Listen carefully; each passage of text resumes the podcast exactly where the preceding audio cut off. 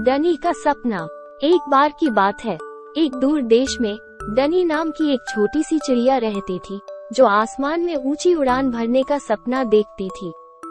डनी अन्य पक्षियों को विस्मय में देखती कि वे कितनी आसानी से ऊँचे आसमान में उड़ जाते थे और बिना थके घंटों उड़ान भर लिया करते थे। असफलताओं के बावजूद, डनी ने अपने सपने को छोड़ने से इनकार कर दिया। ऊंचाई हासिल करने की कोशिश में हर दिन वो अपने पंखों को ज़ोर ज़ोर से फड़फड़ाती। और हर दिन वो थक कर और निराश होकर वापस ज़मीन पर गिर जाती। एक दिन, डनी की मुलाकात एक बुद्धिमान बूढ़े उल्लू से हुई जो उसके संघर्षों को देखा करता था। उल्लू ने डनी को प्यार से अपने पास बिठाया और उसे कुछ सलाह दी। डनी, उन्होंने कहा, आपको अपने आप में विश्वास करना होगा।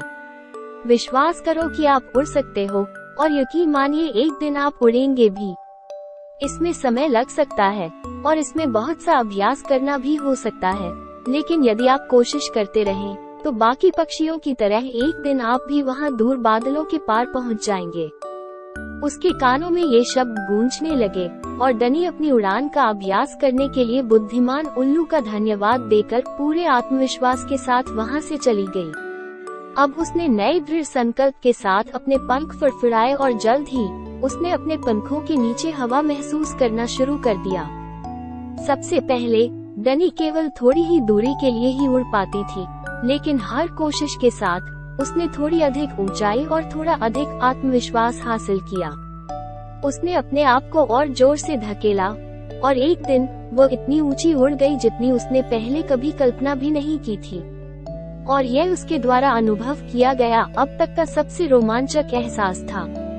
उस दिन से डनी हर बीतते दिन के साथ आसमान में ऊँचा और ऊँचा उड़ता रही। उसने अपना सपना पूरा कर लिया था। इसलिए नहीं कि वो सबसे मज़बूत या सबसे तेज थी, बल्कि इसलिए कि उसे खुद पर विश्वास था और उसने कभी हार नहीं मानी थी। कहानी का नैतिक उपदेश ये है कि यदि आप अपने आप में विश्वास करते हैं और अपने सपनों को कभी नहीं छोड़ते हैं तो कुछ भी संभव है।